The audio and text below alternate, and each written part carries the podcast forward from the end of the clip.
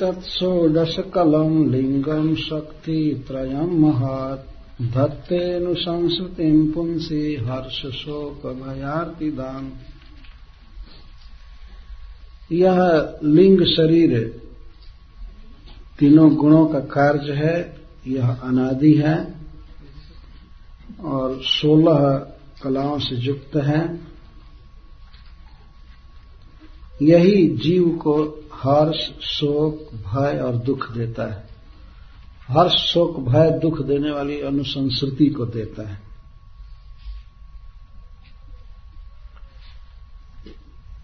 यहाँ पर जीव को कभी कभी हर्ष का अनुभव होता है। हर्ष वास्तविक सुख नहीं है, वह मन की एक अनुकूल वृत्ति होती है। मन चूँकि आत्मा का उपाधि है तो मन की जो अनुकूल वृत्ति है, उसी को जीव आरोपित करता है अपने में कि मैं सुखी हो गया, मेरा उद्देश्य पूरा हो गया। वास्तव में जीव का उद्देश्य कुछ भी पूरा नहीं हुआ। जीव का स्वरूप है कि वह कृष्ण का नित्य दास है तो भगवान के साथ जब उसका संपर्क होता है, भगवान की सेवा करता है तो यह जीव का वास्तविक स्वार्थ है। वास्तविक सुख है। परंतु मन से वो ग्रस्त है तो मन में अनुकूल प्रतिकूल विचार आते रहते हैं तो मन के अनुकूल वृत्ति को सुख मान लेता है। तो इसको यहाँ पर हर्ष कहा गया है। गीता में बारंबार भगवान कहते हैं कि हर्ष विषाद से मुक्त होना चाहिए। तो प्रश्न होगा कि हर्ष से क्यों मुक्त हुआ जाए? हर्ष तो अच्छी बात है ना। अरे दुख से भले मुक्त हो जाए जी विषाद न करे, विषाद से मुक्त हो जाए तो ठीक है। लेकिन कोई अपने को जुबिलेंट फील न करे, कोई अपने को सुखी अनुभव न करे, ऐसा क्यों भगवान कह रहे हैं? जीव को तो अनुभव करना चाहिए, अपने को हैप्पी समझे, अपने को सुखी समझे, हर्ष करे। लेकिन मन की जो यह वृत्ति है सांसारिक पदार्थों को पा करके, भोगों को पा करके वह सुख का अनुभव करता है, अनुकूल वृत्ति होती है तो उसको हर्ष कहते हैं। और संसारिक कुछ क्षति हो जाती है तो उसको, उसके अनुभव को विषाद कहा जाता है। इन दोनों में कोई अंतर नहीं है। जैसे मैंने सपना का उदाहरण दिया, कोई व्यक्ति सपना देख रहा है कि हमको किसी ने बहुत बड़ा धन दे दिया। या सपना में मान लीजिए बहुत बड़ा लॉटरी उसको मिल गया। कई मिलियन डॉलर का मिल गया सपना में लॉटरी। और सपने में ही वो देखा कि हमारा घर द्वार सब जल गया या लूट लिया गया। तो दोनों में कोई भेद नहीं है। जगने पर पता चलेगा, न तो हमको कुछ मिला है, न हमारा कुछ गया है।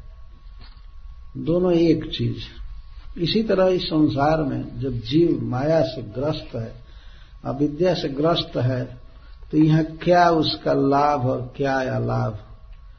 वास्तविक, जैसे सपना देखने वाले व्यक्ति का वास्तविक लाभ ये है कि उसका सपना टूट जाए, जागृत स्थिति में हो जाए। तो इस तरह से जीव जब यह जानता है, जीव कृष्णदास, कर ले विश्वास आर भय नाई। जब जीव जान जाता है कि मैं तो भगवान का दास हूँ, ये देह नहीं हूँ, देह के संबंधी मेरे नहीं है, और भगवान के प्रति प्रीति होती है, भक्ति होती है, तब ये जीव की जागृत दशा है, वास्तविक दशा है। बाकी तो स्वप्न कालीन दशा है, अज्ञान से ग्रस्त दशा है। परंतु यह लिंग शरीर, कारण शरीर, ऐसी संस्कृति देता है जीव को कि जीव हमेशा इस अनुभव में रहता है, हर्ष में, शोक में भय में या दुख? चार चार चीज़ का जीव अनुभव करता है इस संसार में। कभी कभी हर्ष का अनुभव करता है। खुश हो जाता है। स्पोर्ट्स देख करके खेल कूद देख करके भी हर्षित हो जाता है। कुछ खाने को मिल गया तो हर्षित हो गया। स्त्री पाकर हर्षित होता है। मान सम्मान पाकर हर्षित होता है। और बाकी पचहत्तर प्रतिशत तो दुख ही का अनुभव करता है। इसमें लिखा गया, हर्ष, शोक, भय और आरती। तो शोक, भय और आरती, ये पचहत्तर प्रतिशत हुए और हर्ष पच्चीस प्रतिशत। हर्ष का अनुभव इस संसार में बहुत कम होता है। यदि हर्ष भी पागलपन ही है, वो भी एक दुख ही है, फिर भी वो है वैसा अनुभव जीव बहुत कम करता है। ज़्यादातर शोक, भय और दुख का अनुभव करता है। शोक का अर्थ है, भूतकाल में बीती हुई घटनाओं को याद करके कि हाय, हमको ये नहीं मिला, हमको ये नहीं मिला, इसने हमारा अपमान कर दिया, हमको ये चीज़ नहीं मिला। ये सोच सोच करके जीव को को जो दुख होता है उसके आनंद को जो सुखा देता है, इसको शोक कहते हैं। सुख शब्द है संस्कृत में, सु सुख तो उसका अर्थ होता है सुखा सुखा देना। जीव का आनंद एक तरल पदार्थ की तरह है तो जैसे लगता है कि कोई ऐसा विचार, कोई ऐसे ऐसे हवा का झोंका जिसको सुखा देता है। जब जीव यह फील करता है कि हाय रे, मुझको ये चीज़ प्राप्त नहीं है, मुझे ये चीज़ नहीं मिला, ये नहीं मिला, ये नहीं मिला ये हमारे मन के वे विपरीत हो गया तो इसको शोक कहते हैं। जीव का जो आनंदमय स्वरूप है, भगवान की भक्ति से पूर्ण, उसको भूल जाता है, उसको याद नहीं रखता है, और संसारिक वस्तुओं के लिए शोक करता रहता है, सोचता रहता है, इसको शोक कहा गया और भय भय का अर्थ है, भविष्य में हाय रे मुझे, ये न हो जाए, वो न हो जाए, हमारे परिवार को कुछ न हो जाए, हमारा नुकसान न हो जाए, ये हो जाएगा, ऐसा हो जाएगा, इसको भय कहते हैं। तो शोक भूतकाल में बीते हुए वस्तुओं के लिए है। और भय आगे ऐसा न हो जाए ये न हो जाए, हाय हाय। तो जीव इन्हीं विचारों में रहता है। चाहे पहले का सोच करके मर रहा हो, चाहे भविष्य का सोच करके मर रहा है। और आरती वर्तमान काल में होता है। आरती का अर्थ दुख।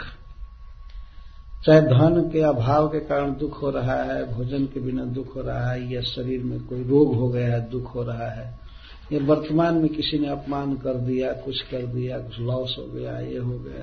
तो वर्तमान में जो दुख है, उसको आरती कहते हैं।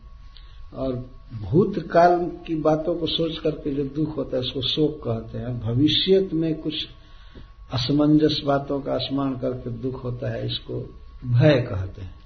तो जीव तो हमेशा इसी में लगा हुआ है। या तो शोक में है, या भय में है, या दुख में है, आरती में। और बीच में कभी कभी डांस हर्ष इत्यादि करने लगता है। बस थोड़ा सा। तो ये सब कारण शरीर के चलते होता है। यही कारण। और इस, यही कर्म कराता है। लिंग शरीर ही जीव से कर्म कराता है। जीव चाहता नहीं है कर्म करना कभी कभी लेकिन कार्यते कराया जाता है। देह यज्ञोजित षडवर्गो निच्छन कर्माणि कार्यते, कोशकारवात्मान कर्मणा छाद्य मुह्यति। देही अज्ञ देह में बंद, देह में आत्मबुद्धि किया हुआ जीवात्मा अज्ञ है। अपने स्वरूप को नहीं जानता है। अज्ञ देही, देह वाला। देह नहीं देही देह को जो मैं मानता है, देह में जो है अशक्त है, देह में जो है, उसको देही कहते हैं। देह वाला, अज्ञ, अजित षडवर्ग। यह छह शत्रुओं को जीता नहीं है। षडवर्ग मतलब ज्ञानेन्द्रियों के पाँच विषय ज्ञानेन्द्रियों के अर्ज़ और मन, इनको षडवर्ग कहते हैं।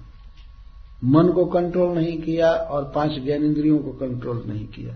इसको अजित षडवर्ग कहते हैं। षडवर्ग मतलब छ का वर्ग, समूह।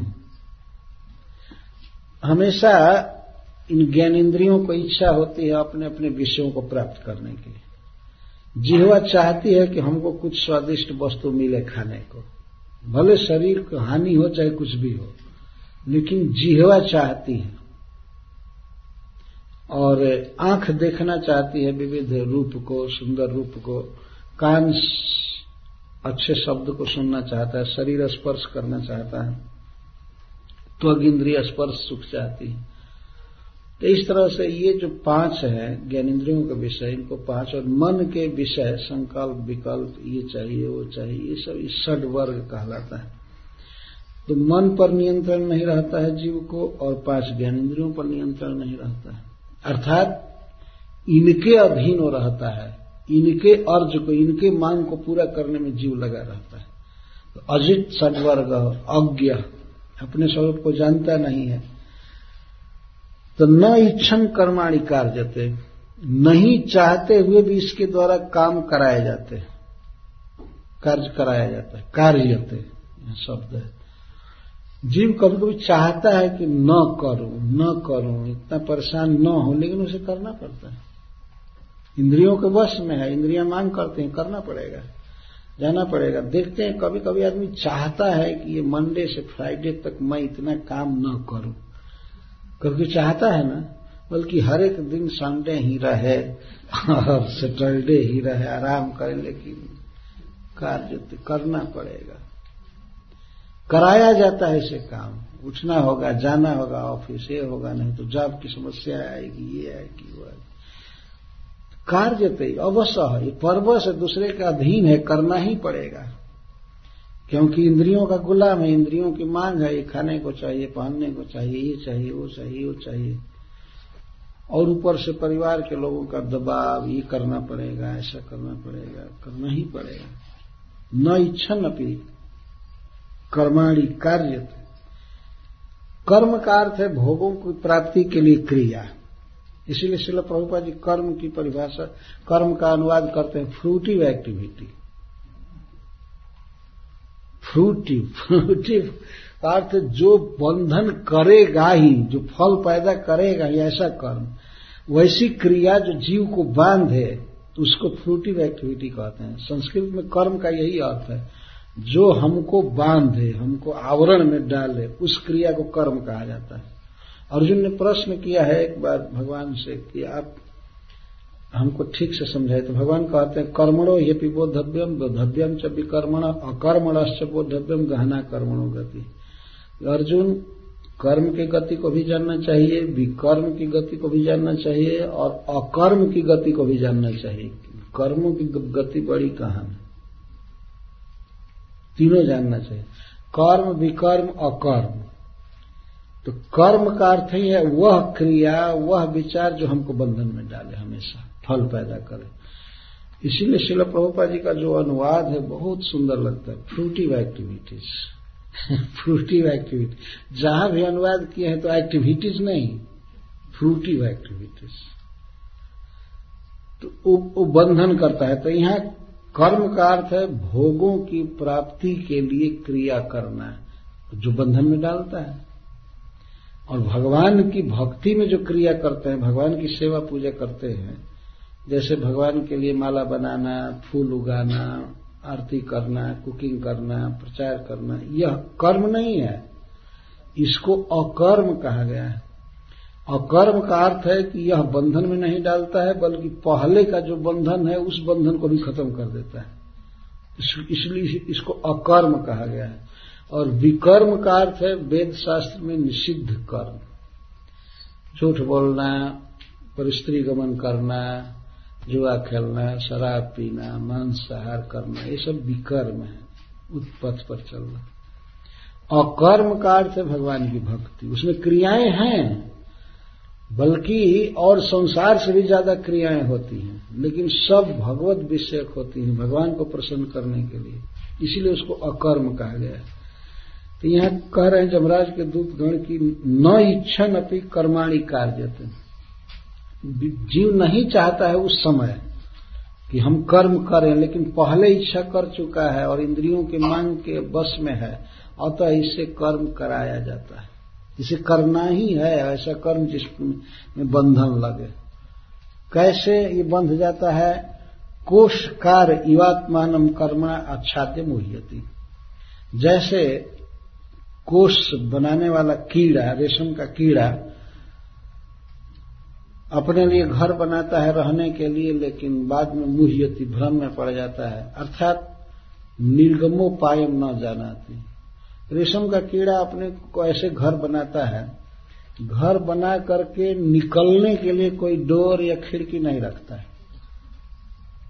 वो छाते छाते वो उसी के भीतर बंद हो जाता है। सोचता आ अब मैं कैसे निकलूं? वही सब कुछ बनाया है। पहले से उसमें द्वार रखना चाहिए ना। कोषकारी आत्मानम कर्मणा आच्छाद्य मुहती मनुष्य जीव इस तरह से कर्म करता है भोगों की प्राप्ति के लिए। कर्म करते करते करते करते अपने निकलने का कोई उपाय नहीं रखते। कुछ लोग तो ये समझते हैं कि भगवान का भजन आदि ये फालतू काम है। हम इस परिवार के हैं, परिवार के लिए जीना है, मरना है, और कभी घर छोड़ना भी पड़ेगा या छोड़ना चाहिए, ये कोई द्वार नहीं रखते। कभी द्वार नहीं रखते हैं कभी वृंदावन जाएँगे, चाहे भगवान का भजन करेंगे, मंदिर में जाएँगे, इधर उधर जाएँगे। निकलने का कोई द्वार छोड़े ही नहीं। कम से कम व्यक्ति को घर बना रहा है तो निकलने का, उसमें प्रवेश करने का मार्ग चाहिए ना। उसको निर्गम उपाय कहता है, निर्गम निकलने का।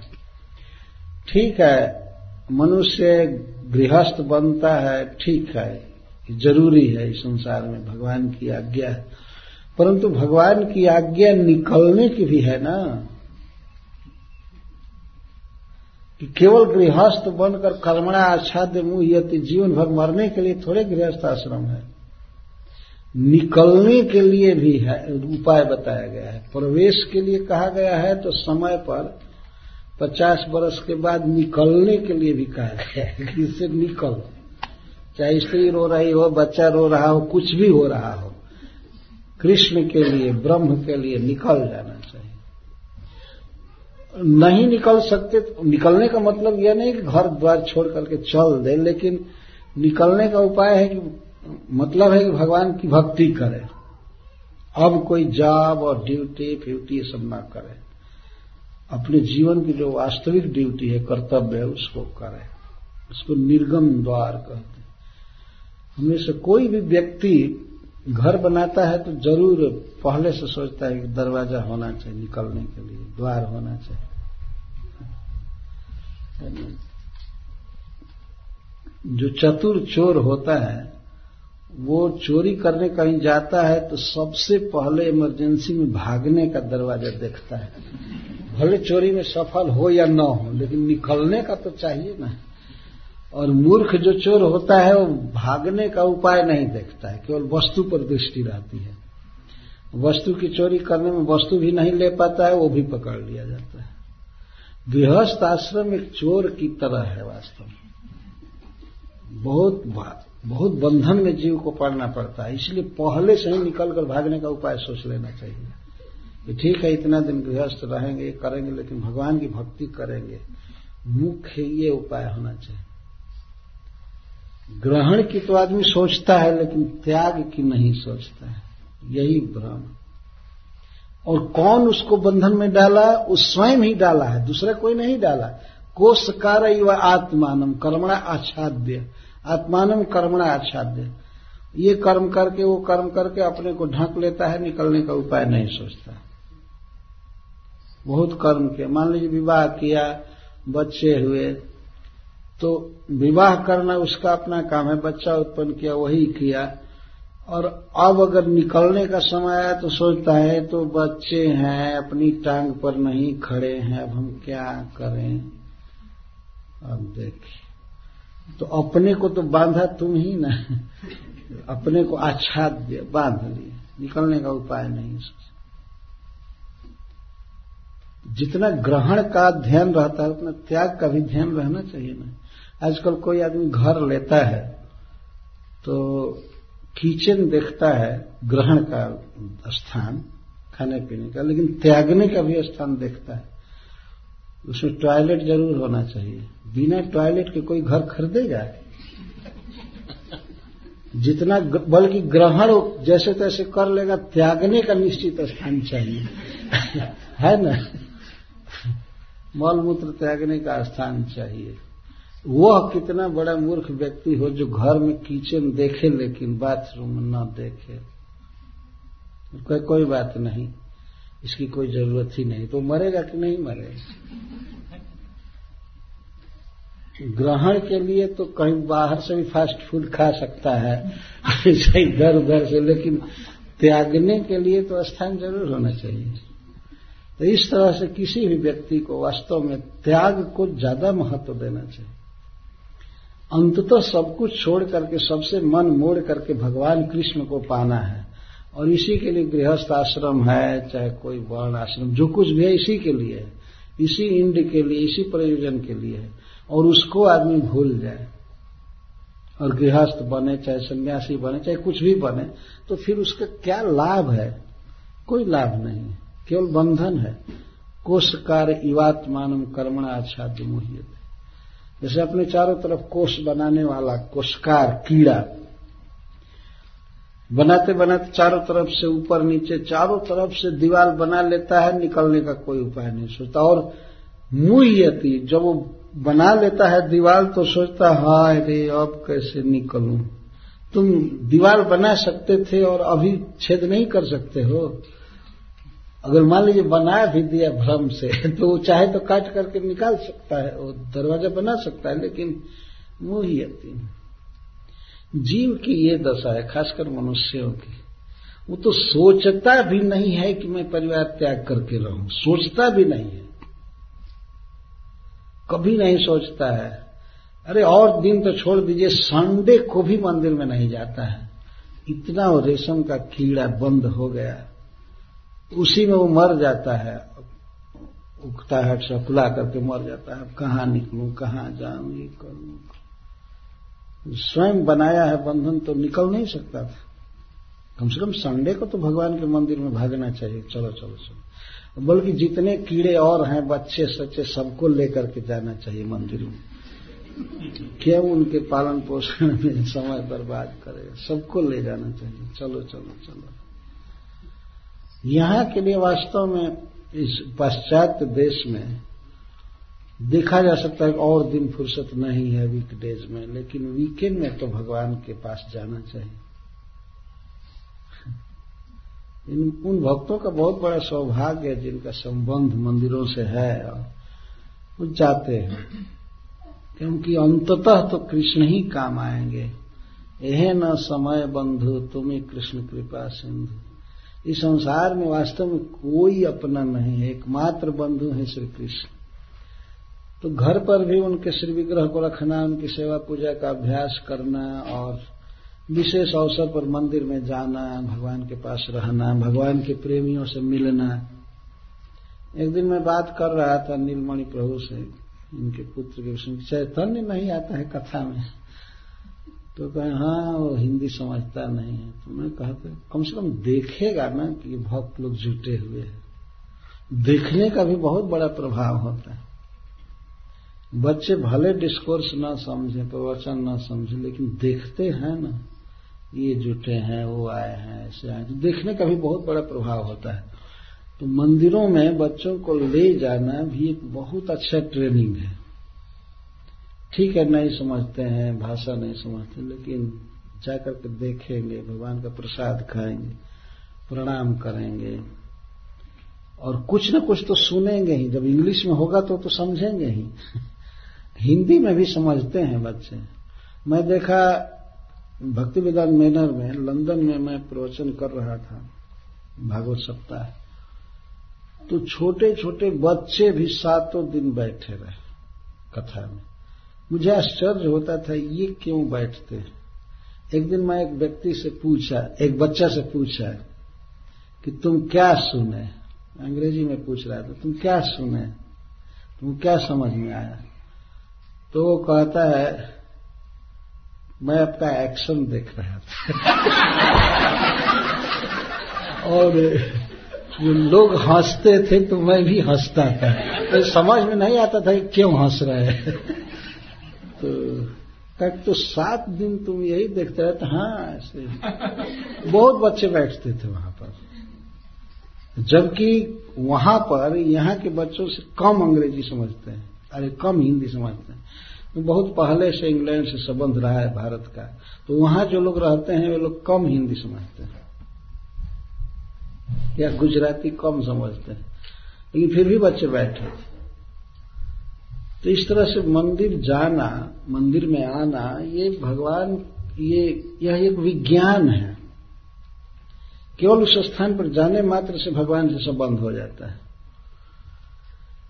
भगवान को प्रणाम करते हैं और देखता है, बच्चा भी देखेगा कि माँ कर रही है, पिताजी कर रहे हैं, और सब लोग कर रहे हैं। तो इसका बहुत सुंदर संस्कार बनता है बच्चों के जीवन में। इसलिए हम लोगों के हिंदू समाज में परिवार के साथ ही शुभ कर्म करने की प्रेरणा है। परिवार के साथ करना चाहिए करना चाहिए। हम लोग अकेले नमाज़ नहीं पढ़ते हैं। पूरा परिवार के साथ भजन किया जाता है। यह वैदिक संस्कृति है। और जो मंत्र हैं, जैसे गायत्री मंत्र है और भी मंत्र हैं तो उसमें जो धीमही शब्द का प्रयोग किया गया, बहुवचन में है। धीमही का हम ध्यान कर रहे हैं मतलब अपने परिवार के साथ, अपने बच्चे के साथ, अपनी पत्नी के साथ, भाई के साथ, अपने शिष्य के साथ हम भगवान का ध्यान कर रहे हैं। मैं ध्यान करता हूँ, वो यह ऐसा नहीं कहा गया हम ध्यान कर रहे हैं। मतलब सबको अंकीकृत और सबको अपने गोद में लेकर करके हमारे जो भी सबॉर्डिनेट हैं, सबके साथ हम भगवान की भक्ति कर रहे हैं। तो इस प्रकार से गृहस्थ आश्रम में प्रविष्ट व्यक्ति को भी चाहिए कि वो भगवान की भक्ति पर ही ज़ोर दे। और कम से कम कुछ ऐसे अवसर होते हैं, जबकि ज़रूर भगवान के सामने आना चाहिए, भगवान के चरण कमलों का दर्शन करना चाहिए। रेशम के कीड़े की तरह अपने को पूरा बाँध नहीं लेना चाहिए। तो यह सूक्ष्म, यह जो कारण शरीर है, यही व्यक्ति से कार्य कराता है, बंधन में डाल देता है। अब अपने अनुभव को प्रमाणित कर रहे हैं इस विषय में। नहीं कश्चित क्षणमपि जात तिष्ठत्य कर्मकृत, कार्यते यवश कर्म गुण ही स्वाभाविक बलात् कोई भी जीव कश्चित क्षण क्षणमपि किसी भी समय अकर्मकृत न तिष्ठति। बिना कर्म किए नहीं रहता है। सब समय कर्म होता ही रहता है। यह अपने अनुभव को करेंगे हम लोग देखे हैं, समझ रहे हैं। जमराज के दूत गण बोल रहे हैं, नहीं कश्चित क्षण अपनी जात तिष्ठते कर्म के ये भगवत गीता का ही श्लोक है। कई श्लोक सारी दुनिया में प्रसिद्ध रहते हैं। किसी भी क्षण कोई भी प्राणी बिना कर्म के नहीं रह सकते। सपना में भी जब जीव कर्म करता है मन से जागृत की तो बात ही क्या है? किसी क्षण बिना कर्म किए नहीं रह सकता है। कार्यते यवस कर्म गुण स्वाभाविक बलात् कर्म कार्य तो उसे कर्म कराया जाता है। स्वतंत्र होता तो मान लेता मैं कर्म नहीं करूँगा। लेकिन दूसरे के वश में है तो वे कर्म कराते हैं। किसके वश में है? गुण गुणों के वश में है। गुणों, यहाँ गुण का अर्थ है सतगुण रजोगुण और तमोगुण। लेकिन गुण का अर्थ है गुण कार्य भूत ही रागादि भी सिद्ध स्वामी जी लिखते प्रकृति के जो गुण है सतगुण रजोगुण, तमोगुण तो इनके जो कार्य हैं, उनके बस में जीव रहता है। कार्य का अर्थ है राग, द्वेष, अहंता, ममता, ईर्ष्या मत्सर्ज ये सब। तो राग और द्वेष मुख्य है। राग द्वेषो व्यवस्थित हो। भगवान गीता में बताते हैं कि इस संसार में इस संसार को चलाने वाले मैनेजर कौन है? तो राग और द्वेष। राग और द्वेष पर यह संसार टीका हुआ है। तो ये तो परिपंथी न। जबकि भगवान ये भी कह रहे हैं कि जीवात्मा के लिए यही दोनों परिपंथ हैं, बाधक, उसके वास्तविक स्वरूप को प्राप्त करने में। परिपंथी, जो पंथ में अड़ंगा डाले, उसको परिपंथी कहते हैं। राग और द्वेष, कहीं आसक्त हो जाना और किसी से नफरत करना। इसको राग और द्वेष कहते हैं। तो मनुष्य का जो राग है, किसी वस्तु के प्रति, किसी व्यक्ति के प्रति, वो राग काम कराता है। या द्वेष काम कराता है। गुण स्वाभाविक है। और राग और द्वेष को यहाँ स्वाभाविक कहा गया है। स्वाभाविक का अर्थ है, स्वभाव से उत्पन्न। यह स्वाभाविक का अर्थ है, पूर्व कर्म संस्कार उद्भूत पूर्व में जो जीव कर्म किया है और कर्मों का जो संस्कार बना है, फल बना है, वे संस्कार इस जीवन में राग पैदा करेंगे ही, क्रोध पैदा करेंगे ही। ऐसा ऐसा कर्म किया है कि अकस्मात राग होगा ही। किसी वस्तु में या व्यक्ति में विशेष अनुरक्ति होगी और किसी किसी वस्तु से परिस्थिति से या व्यक्ति से उसकी नफरत होगी उसका द्वेष होगा। ये होगा ही। पहले के कर्म संस्कार ऐसे हैं उन, उनको ही कहें स्वाभाविक कहा गया है।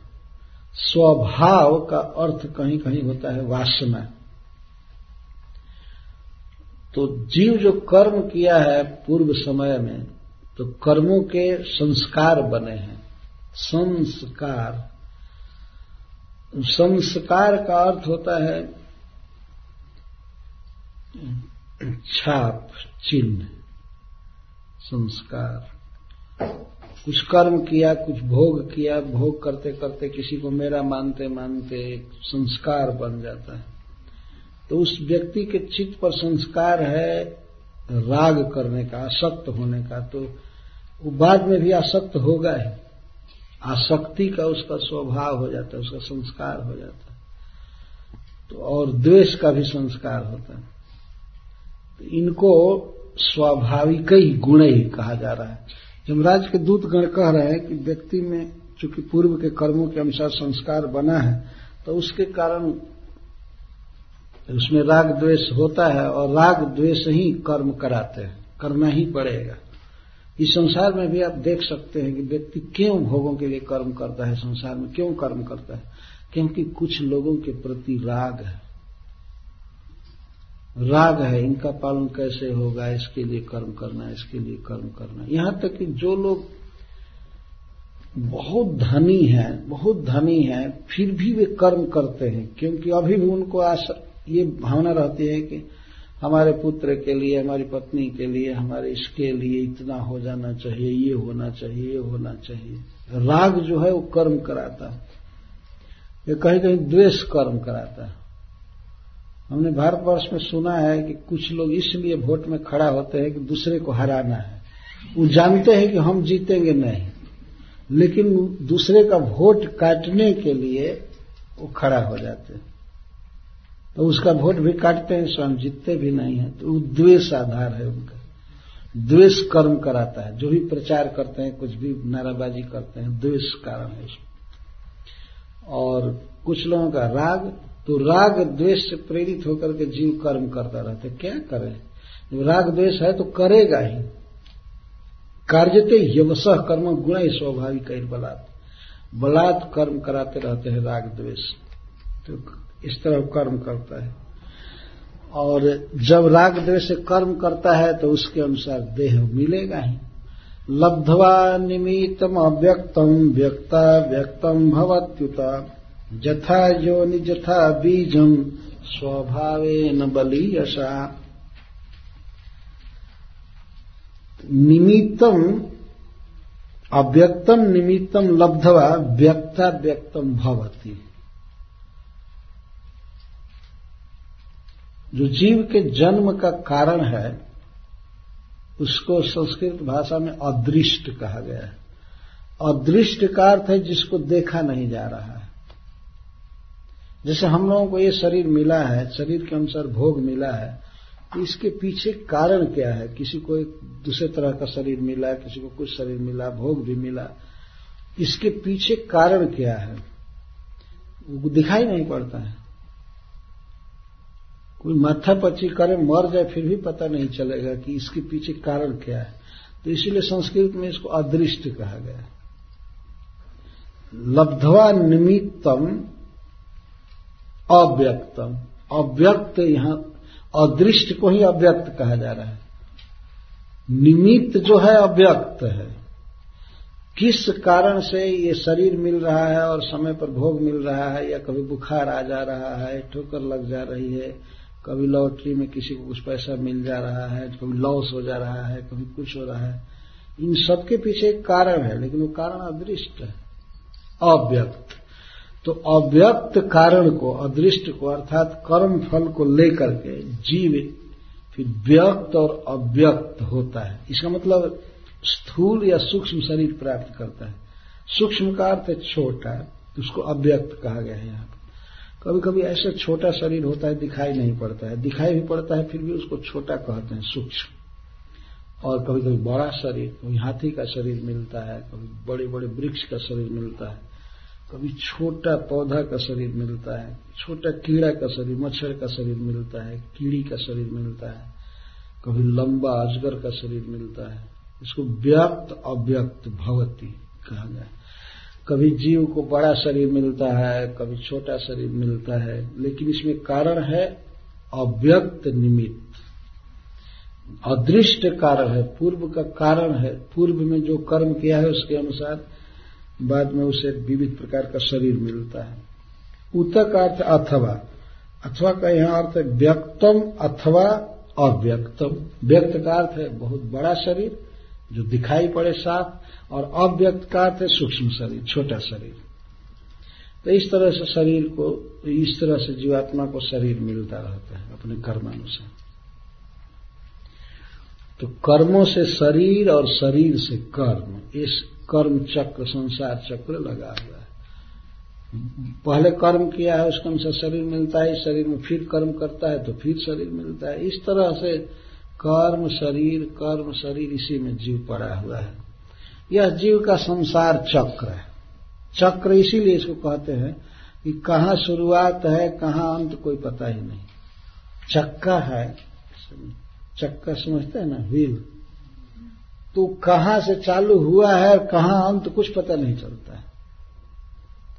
और वास्तव में इसमें कोई शुरुआत है नहीं। इसे गोलाकार चक्का है तो कहाँ से चालू हो रहा है कैसे पता लगाएगी? वो तो एक बीता तब तक दूसरा आ गया। उसमें जो डंडे अरे लगे रहते हैं, एक बीता, तब तक दूसरा आया दूसरा आया। निरंतर कर्म चक्र, संसार चक्र, जीव का चल रहा है। कई बार संसार चक्र का वर्णन भागवत में किया गया है। प्रहलाद महाराज ने भी किया है। इस कर्म चक्र में, संसार चक्र में जीव फंसा हुआ है। कब निकलेगा? हे नृसिंह देव, आप कृपा कीजिए, निकालिए इस जीव को। भगवान से प्रार्थना करते हैं। तो इस तरह से जीव अव्यक्त, निमित्त, अदृष्ट कर्म फल के कारण यहाँ बड़ा या छोटा शरीर प्राप्त करता है। कैसा शरीर होता है? जथा योनि, जथा बीजम।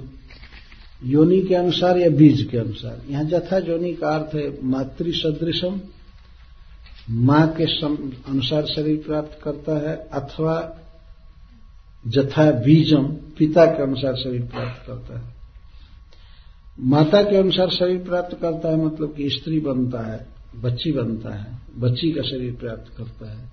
अथवा पिता का पिता के अनुसार मतलब पुरुष शरीर प्राप्त करता है। व्यक्त और अव्यक्त शरीर में भी दो भेद है, स्त्री शरीर, पुरुष शरीर। सभी जोनियों में सब जगह ये व्यवस्था है भगवान की। तो ऐसा क्यों होता है? जथा जोनी जथा बीजम, माँ के समान शरीर अथवा पिता के समान शरीर, अर्थात स्त्री शरीर या पुरुष शरीर क्यों मिलता है? स्वभाव न बली ऐसा। फिर कह रहे हैं, बलवान स्वभाव के कारण। यह स्वभाव का अर्थ वासना। श्री चैतन्य महाप्रभु ने स्वभाव का अर्थ किया है तो उसमें वासना शब्द ली स्वभाव। स्वभाव का वास्तविक अर्थ तो हुआ अपनी स्थिति, अपना स्वरूप है स्वरूप है, स्वभाव। लेकिन इस प्राकृत जगत में अनंत वासनाओं के कारण जीव का एक अपनी जीव की एक अपनी स्थिति होती है, उसको स्वभाव कहा गया है। यहाँ स्वभाव का अर्थ है वासना। जीव की जैसी वासना है कर्मों के कारण, वासना के अनुसार उसको शरीर प्राप्त होता है। चाहे माता के अनुसार शरीर प्राप्त हो या पिता के अनुसार। जथा योनि जथा बीजम। किसी को स्त्री शरीर मिलता है तो उसके वासना के अनुसार। पुरुष का शरीर मिलता है, उसकी इच्छा वासना के अनुसार। और उसमें भी कैसा शरीर है स्त्री शरीर में भी कैसा शरीर मिलेगा, उसमें जीव की अपनी वासना, अपना कर्म फल ही कारण है। भगवान तटस्थ है। वो शरीर देते हैं, लेकिन जीव की इच्छा के अनुसार देते हैं। इच्छा के अनुसार देते हैं, इसका मतलब यह नहीं है कि अब भगवान किसी की इच्छा के अधीन है। कुछ कुछ इच्छा के अनुसार देते हैं, बाकी तो स्वतंत्र है। तो प्रश्न होगा ना कि किसी जीव को क्यों स्त्री शरीर प्राप्त होता है? किसी को क्यों पुरुष शरीर प्राप्त होता है? उसमें शिल प्रभुपा जी परपोर्ट में कहते हैं कि स्त्री पुरुष के समागम में वीर क्षरण में जिसकी अधिकता होती है, उसके अनुसार शरीर प्राप्त होता है। अथवा जिसमें वासना जैसी रहती है, ज़्यादा आदि स्त्री में वासना ज़्यादा है तो स्त्री का शरीर मिलता है उस जीव को या पुरुष में वासना है तो पुरुष शरीर मिलता है। जो भी मिले, इस तरह से जीव कर्म करता है और कर्मों के अनुसार उसको व्यक्त या अव्यक्त, स्थूल या सूक्ष्म शरीर प्राप्त होता है और उसमें भी माँ के अनुसार, पिता के अनुसार। स्वभाव न बलिय पर मुख्य कारण है वासना। वासना के अनुसार ही शरीर प्राप्त होता है। तो इस तरह से जीव के संसार प्रपंच का वर्णन किए। अब ये कह रहे हैं कि मुक्ति कैसे होती है जीव की बता रहे हैं। जमराज के दूतों का प्रवचन परफेक्ट है ये पाँच श्लोकों में जीव के संसरण का वर्णन किए। कर्म, भोग, शरीर, ये सब जन्म, मरण। तो भगवान के पार्षदों ने मानो पूछा होगा कि तो यही चलता रहेगा कि कभी ये मुक्त भी होगा? तो नहीं, मुक्त होता है। कैसे मुक्त होता है? तब कहते हैं एस प्रकृति संगे न पुरुष से विपर्जय आशित सएव न चिराद ईश संगाद विनीयते। पुरुष से सब विपर्जय, जो जीव की यह विपरीत दशा है, नित्य सुखमय जीव और दुख में पड़ा हुआ है। ये विपर्जय दशा है।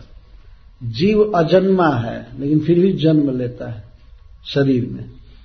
जीव मरण शून्य है, लेकिन फिर भी मरना है उसे। शरीर का मरना अपने में, अपने को मरना मान लेता है। ये विपर्जय है। जीव सुखी है, लेकिन अपने को दुखी मान रहा है। जीव यहाँ का नहीं है, देह नहीं है, लेकिन देह अपने को मान रहा है। तो ये है विपर्य उल्टा। तो जीव का जो यह विपर्जय है, यह भ्रम है या विद्या है, किसके कारण है? प्रकृति संज्ञान। ये सब प्रकृति संग है ना, पुरुष से विपर्जय पुरुषस्य का अर्थ जीवस्य। जीव का, आत्मा का जो विपर्जय है, विपरीत दशा है, यह क्यों है? प्रकृति संग से है। प्रकृति के संग से विपर्जय है, लेकिन स एवं यही विपर्जय इस संगात विलियते, निवर्तते। लेकिन जब जीव प्रकृति का संग छोड़ करके ईश्वर का संग करता है, ईश संगात। जब परमेश्वर का भजन करता है, भगवान का भजन करता है, तब यह विपर्जय नष्ट हो जाता है और मुक्त हो जाता है। मुक्ति हित्वा अन्यथा रूपम स्वरूपेण व्यवस्थित। अपने स्वरूप में हो जाता है। बहुत सुंदर बात कह रहे हैं, लेकिन ये लोग जानते नहीं है कि वो भगवान कौन है जिसका भजन किया जाए। बेचारे इतनी बात जानते हैं कि भगवान के भक्ति से ही मुक्ति होगी। ईश्वर के भजन से मुक्ति होगी, लेकिन ईश्वर कौन है इस विषय में? जमराज के दूतों को कोई खास ज्ञान नहीं।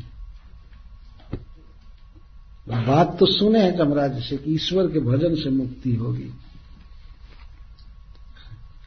ऐसा प्रकृति संग न पुरुष से विपर्जय आशित, सैव न चिरात इस संगत विलियत सैव न चिरात जीव ही जीव इस संग करता है इस माने ईश्वर। परमेश्वर, जेव ही परमेश्वर का संग करेगा, भजन करेगा तो नचिरात तेव ही मुक्त हो जाता है। औशिरात का अर्थ देर नहीं लगती। तो इनको पता नहीं था कि अजामिल इस संग कर रहा था। भगवान का संग कर रहा था। अनजान में ही भगवान के नाम का उच्चारण कर रहा था। ये है इस संग। परमेश्वर का भजन। ये कर रहा था। वो बेचारे इस बात को नहीं जानते थे। कह रहे हैं कि ईश्वर का संग करने से तत्काल, बिना देरी के नचिरात शीघ्र ही जीव मुक्त हो जाता है। पर ईश्वर कौन है और उसका संग कैसे किया जाता है, इस बात को नहीं जानते। जैसे आजकल भी लोग सोचते ईश्वर है ईश्वर है, लेकिन जानते नहीं है खास की उसका क्या रूप है और क्या भजन किया जाएगा, किस तरह से करेंगे भजन, ये पता नहीं रहता है। जमराज के दूत भी इस तरह से बोल रहे हैं। लेकिन बात बहुत सुंदर बोल रहे हैं। पुरुष की ये जो विपरीत दशा है, दुखमय स्थिति है, यह प्रकृति के संग के कारण है और परमेश्वर का जब जीव संग करता है तो उसका, उसकी ये विपरीत अवस्था नष्ट हो जाती है। विलीयते का अर्थ निवर्तते, समाप्त हो जाती है। एक तरफ़ प्रकृति का संग है और दूसरे तरफ़ ईश्वर का संग है। परमेश्वर भजनात् सिद्ध स्वामी जी आप इस संगात का अर्थ है, परमेश्वर भजनात् विलीयते निवर्तते। समाप्त हो जाते जो भी जीव की दुखमय स्थिति है, भगवान कृष्ण के भजन से समाप्त हो जाती जब राज के दूत इतना खोल करके नहीं बोल रहे हैं, बेचारे उन लोगों को इतना ज्ञान नहीं था। सीधा कहना चाहिए कृष्ण कृष्ण, जैसे चैतन्य चरितमृत में है ताते कृष्ण भजे करे गुरु सेवन माया जाल छूटे पाए कृष्ण चरण सीधी बात है कि भाई इसी से भगवान की भक्ति करे गुरु की सेवा करे माया जाल से छूटेगा कृष्ण के पास चला जाएगा साधु संग साधु संग सर्व शास्त्र कहे लव मात्र साधु संग सर्व सिद्धि है साधु संग साधु संग सभी शास्त्र कहते हैं प्रकृति का संग नहीं साधु संग ईश्वर का संग पाने के लिए साधु ही मार्फत उनके द्वारा इस भगवान का भजन होता है संग होता है। इस संगा तो का यह अर्थ नहीं समझना चाहिए कि भगवान के पास हो जाने से माया छूट जाती है। संग का अर्थ है भजन। आचार्य लोग अर्थ करते हैं। इस संग मतलब इस भजन। इस माने ईश्वर। ईश्वर का जब जीव भजन करता है, तब तो मुक्त हो जाता है। भजन क्या है? प्रश्न होगा कि ईश्वर का भजन क्या है? ईश्वर के जितने भी भजन हैं, श्रवण, कीर्तन, वंदन आदि, जो कुछ भी है, सबसे श्रेष्ठ है भगवान के नाम का उच्चारण। सबसे श्रेष्ठ भजन यही है, और अजामी लोग कर रहा था, अनजान में। इसीलिए उसका सारा प्रकृति संग समाप्त हो चुका था, विपर्जय समाप्त हो चुका था। उसे अनुभव नहीं था कि हमारा सारा केस, हमारा डॉक्यूमेंट खत्म हो गया है माया का। लेकिन वो सब खत्म हो चुका था। और जमराज के दूतों को पता नहीं है, ना अजामिल को पता है। परंतु भगवान के पार्षदों को पता है कि पूरा पूरा मुक्त हो चुका है। ये भगवान नाम के उच्चारण की शक्ति है। यही है ईश्वर का भजन। भगवान और जीव के बीच में नाम है भगवान का, जो बिल्कुल भगवान से अभिन्न है। और भगवान से मिलाने का काम भगवान का नाम करता है। इसलिए नाम बढ़कर के है भगवान से। भगवान का नाम भगवान से बढ़ करके है। तो इन नाम का ही आश्रय लिया जाता है। है, जीव कृष्ण का आश्रय ले नहीं, नाम का आश्रय लिया जाता है। गोलोक के प्रेम धन हरि नाम संकीर्तन। गोलोक से यह उतरा हुआ है भगवान का नाम। जीवों को गोलोक ले जाने के लिए। यह एक एलिवेटर की तरह है लिफ्ट की तरह है। गोलोक के प्रेम धन हरि नाम संकीर्तन। तो वहाँ से उतरा हुआ है कि जीव भगवान के नाम का आश्रय ले और मुक्त हो जाए। और वास्तव में दीक्षा आदि में भगवान का नाम दिया जाता है। नाम का आश्रय लेना चाहिए, नाम जपना चाहिए, यही ले जाएगा भगवान के पास। ये वहाँ से आया हुआ है। और ऐसा लिफ्ट है कि कोई भी बटन दबाइए, लेकिन पहुँचा देगा और रहेगा यहीं पर। भगवान का नाम एक ऐसा एलिवेटर है। आप कल्पना कीजिए, जिस पर चढ़ा जाए, वो वहाँ पहुँचा दे, फिर भी अन्य लोगों के लिए यहीं पर बना रहे। ऐसा भगवान का नाम है। जीवन में यह सबसे बड़ा सौभाग्य माना जाएगा, जीव का। वह भगवान के नाम का श्रवण करे, उच्चारण करे। हरे कृष्णा हरे कृष्णा कृष्णा कृष्णा, हरे हरे। हरे राम हरे राम राम राम, हरे भगवान के नाम का संग करना, जिहवा से और कान से, यह डायरेक्ट भगवान का संग करना है। यदि किसी व्यक्ति के जिहवा पर भगवान का नाम टकरा रहा है तो वह महासौभाग्यवान है। वास्तव में भगवान का डायरेक्ट स्पर्श उसे मिल रहा है। नाम में और भगवान में कोई भेद नहीं है। तो इस सौभाग्य को संवारना चाहिए सबको। भगवान के नाम में रति होनी चाहिए। अजामिल, अनजान में ही भगवान के इस मंगल में नाम से युक्त हो गया था। उसको अज्ञात सुकृति कहते हैं। बेचारे को पता नहीं था, लेकिन इस महान शक्तिशाली नाम से युक्त हो गया था। उसका सारा पाप ताप ध्वस्त हो चुका था। कई जन्मों का जमराज के दूत इस बात को नहीं जानते थे। तो वे लोग अब इतनी बात कह करके अब अपने कार्य के औचित्य पर बल देते हैं कि हम लोग क्यों इसको नरक में ले जाना चाहते हैं। सुनिए। वो बेचारा सुन रहा था दोनों का कन्वर्सेशन दोनों का इस तरह से कथा सुना है। भगवान के पार्षदों के मुख से नाम महिमा सुनेगा। और गुणमय धर्म जमराज के दूतों के मुख से सुना है। दोनों पक्ष की बात सुना है। और भगवान नाम की महिमा सुनने से भगवान में प्रेम छल छला आ गया उसका। भगवान के नाम में सो करके सुन रहा है, मरते समय कथा सुन रहा था, लेकिन सुनाने वाले बैकुंठ से आए थे। पार्षदों के मुख से भगवान नाम की महिमा सुन रहे है। तो खाट पर पड़े हुए आजामिल के दुर्गुणों का वर्णन करते हैं। ये साला इतना निकल गया मेरे मुख ये पापी, जानते हैं क्या है? ये पहले बहुत शुद्ध ब्राह्मण था। मतलब इसके दोषों के अधिकता का वर्णन करने के लिए पहले उसके गुणों का वर्णन कर रहे हैं। इतना बड़ा शुद्ध ब्राह्मण हो करके भी इतना नीच कर्म किया और आप लोग इसका पक्ष ले रहे हैं।